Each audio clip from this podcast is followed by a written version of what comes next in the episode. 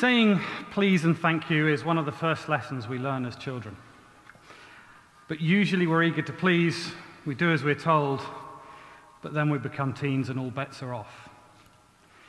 But when's the last time we gave thanks to God for all the great and good things in your life? How often do we make that time to really give that thanks? Being honest, I'm not good, and I haven't been good at doing that. The first time I really put my trust and faith in Jesus and, and God was regarding a decision, I think probably 20 years ago now, um, of changing jobs. It took me 10 years to thank God for giving me the wisdom in that decision. And that only occurred because 10 years later I was reflecting on everything great in my life my family, my kids, where we were living, our lifestyle. And I realized every single thing in my life was completely connected to that decision of changing jobs. And that's when I started to thank God. Why wouldn't I not thank Him? I'm going to come back to this later and share why thanking God is not just an act of faith, but actually it's a glorious moment with God because He also gives back every time we thank Him. And not just spiritually, but psychologically. And for me, it's been life changing. Um, and therefore, I chose, and I wanted to talk about Psalm 113 and answer a couple of questions because this psalm really explains who should praise God, where should we praise God, and why praise God.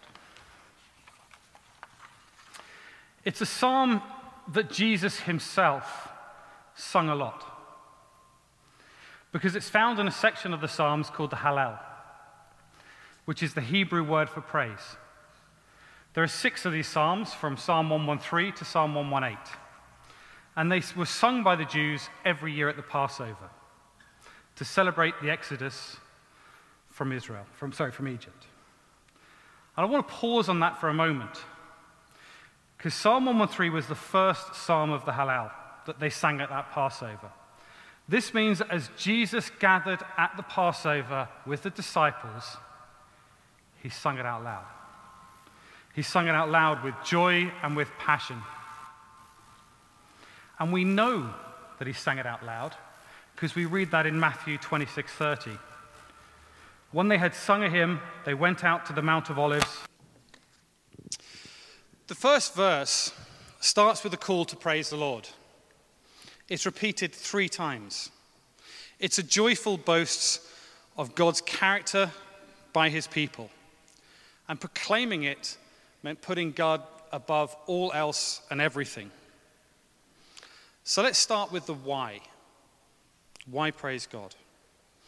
This psalm asserts the greatness of God.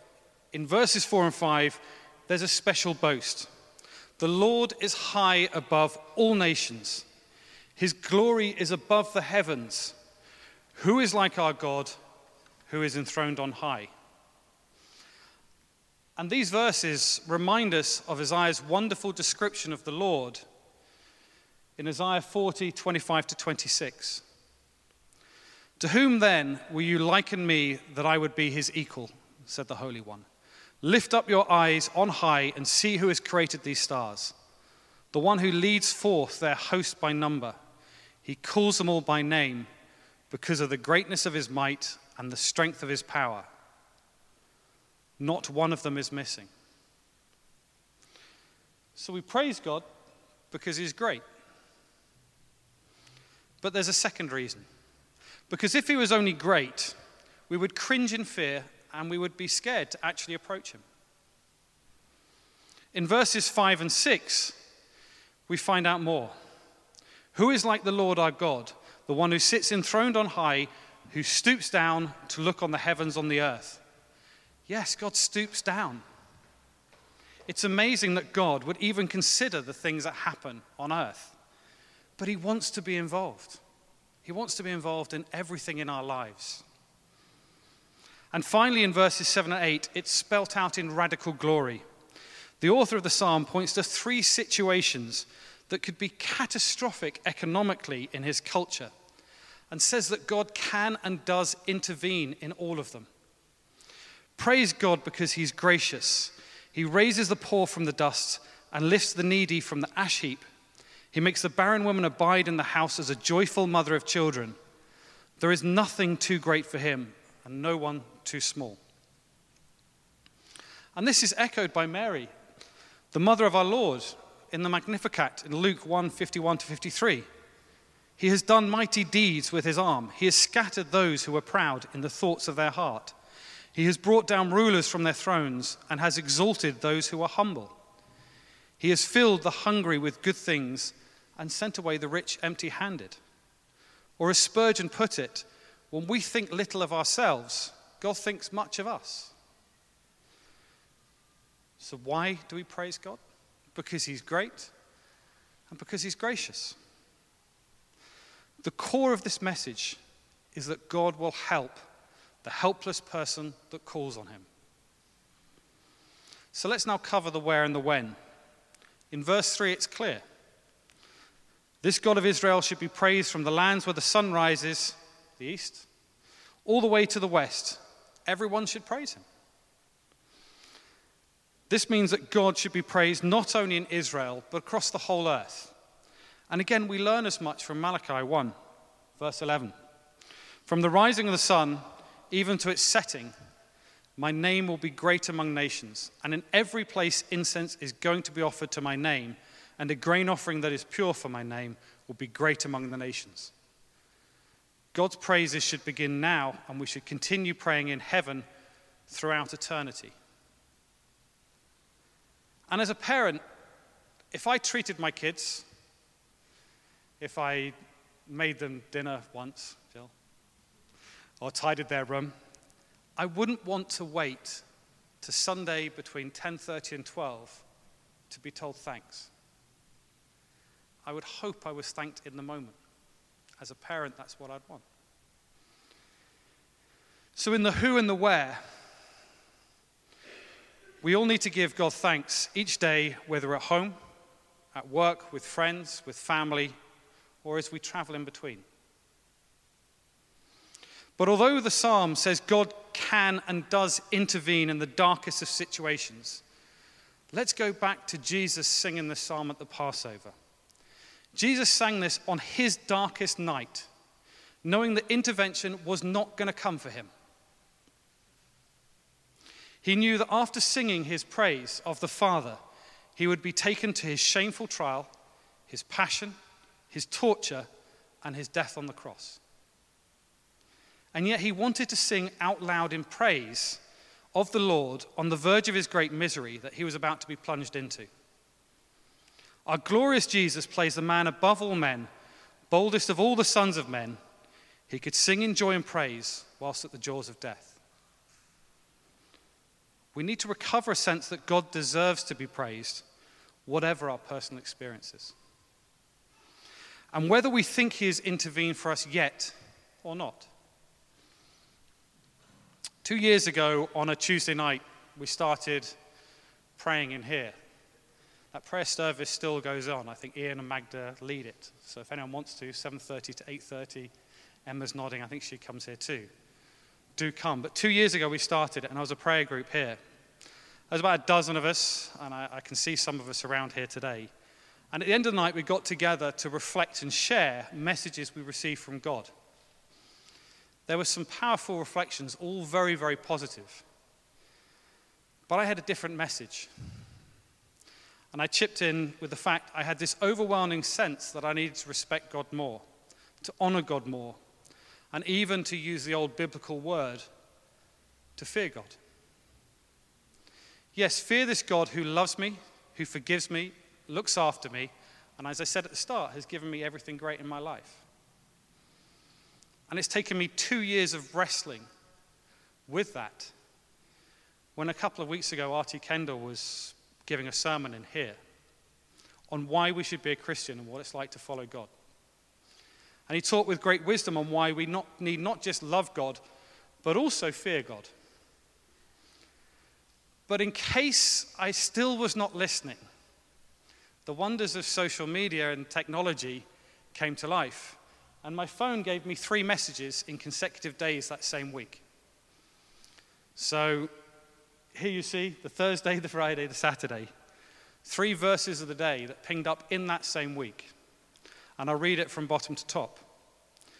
The fear of the Lord is the beginning of wisdom, and the knowledge of the Holy One is understanding.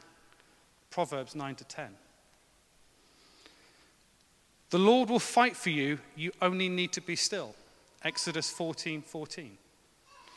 And finally, for I am the Lord your God who takes hold of your right hand and says to you, Do not fear, I will help you. From Isaiah 41 13. The God this psalm talks about in verse 4 and 5 is so far beyond us, we should pray for him with fear and redemption. Uh, sorry, trepidation. But because of verse 6, we know we can get close to him too because he stoops down to us. Becoming a Christian means praising God that on our darkest night, like Jesus did, it doesn't make everything immediately okay. It doesn't mean that your wishes will be granted. The reality is, your life is going to be full of storms. They will range from light drizzle to potentially category 7 hurricane. They will not just happen on a Sunday when you go to church, they could happen every day. And this is where it all came together for me. Being a Christian is not about avoiding the storms. And if you pardon the pun, it's how you weather the storm. It's about your faith and giving everything to God, even at the worst of times. Just as Jesus did when he sang this psalm. Sorry. It means putting God at the center every day throughout the day.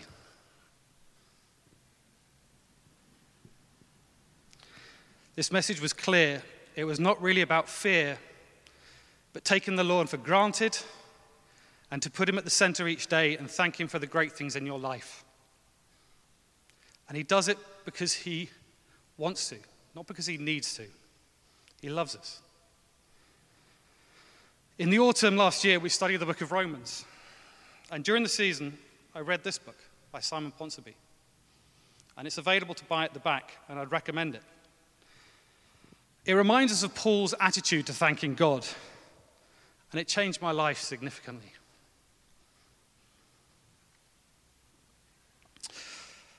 Sorry, just bear with me a second. First, I thank God through Jesus Christ for all of you. Romans 1 to 18. Paul's life and letters are marked by thanksgiving.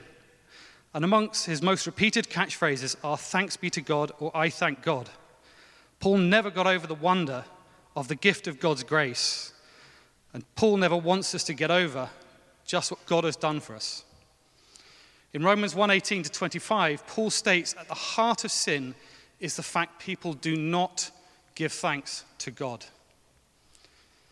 If the hallmark of sin is withholding thanksgiving to God, then the hallmark of redemption and being redeemed and sanctified believer must be giving that thanksgiving to God. We must constantly remind ourselves of all we must be thankful for breath, work, rest, play, food, clothing, shelter, money, friends, healthcare, and so much more. And then there's God Himself, given to us in love. Now, at the start, I said that thanks to God is not just our due, but our benefit. Psychologists have repeatedly proven in tests, time and time again, categorically, that a thankful attitude each day produces immediate benefits. A thankful person has a greater sense of feeling well, sleeps deeper and longer, has a better marriage, is physically healthier, is more optimistic, attains their goals, is more alert, more enthusiastic, energetic, and more caring to others. So when we thank God, God gives back to us physically, not just spiritually as well. It is this simple chapter of reflections on Romans that changed my life. I've faced a very tough storm in the last seven months. I know some of you know. I can't bear to talk about it. But the only thing that has kept me going has been focusing on the positives in my life every day. When my heart was being ripped apart, I hadn't slept for six months very well. I was exhausted, fatigued. But it changed my attitude. It made me positive about each day. It made me realize the good things in life. It made me sleep. It helped me realize that through the hardest year of my life, I know God is with me and my family. So we Christians need to praise God, not because God needs or wants to, but because He deserves it. Praise is an act of faith. Praise must always be an act of faith. It's an act of faith that affirms the glory of God above the heavens. And as we heard when we thank God, we are the ones that get the benefit. We feel better. We feel happier. And that's the glory of God in action. So, why not each and every day, before you go to bed, just take five minutes to reflect on the day and thank God for everything He's done that day that's good? And I thank you, Lord Father, for everything. So, if you don't mind, I would just like to end with reading that psalm one more time. Praise the Lord. Praise the Lord, you his servants. Praise the name of the Lord. Let the name of the Lord be praised both now and forevermore. From the rising of the sun to the place where it sets, the name of the Lord is to be praised. The Lord is exalted over all the nations, his glory above the nations. Who is like the Lord our God, the one who sits enthroned on high, who stoops down to look on the heavens and the earth? He raises the poor from the dust and lifts the needy from the ash heap. He seats, he seats them with princes and the princes of his people. He settles a childless woman in her home as a happy mother of children. Praise the Lord.